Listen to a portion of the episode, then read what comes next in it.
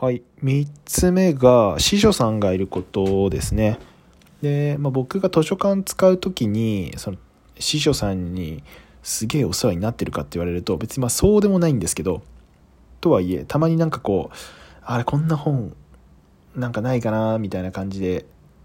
行った時に司書さんに声をかけて見つけてもらったっていう経験もあるのでなんかそういう時にすごいありがたいななんて思います。基本的になんか今ネットで大体調べれちゃうのでほぼほぼ見つかることはあるんですけどもうタイトルも全然わかんないとかなんか雰囲気だけでこんな感じの本みたいなのってやっぱりネットの検索だけだとしきれないところっていうのがあると思うんですよね。そういう時にあのいい司書さんがいると一気に解決できるみたいなことがあると思うので、まあ、普段あのあんまり図書館使ったことがない方も使ってる方もあのぜひ司書さんにちょっとこう話してみるのもいいのかななんて思います。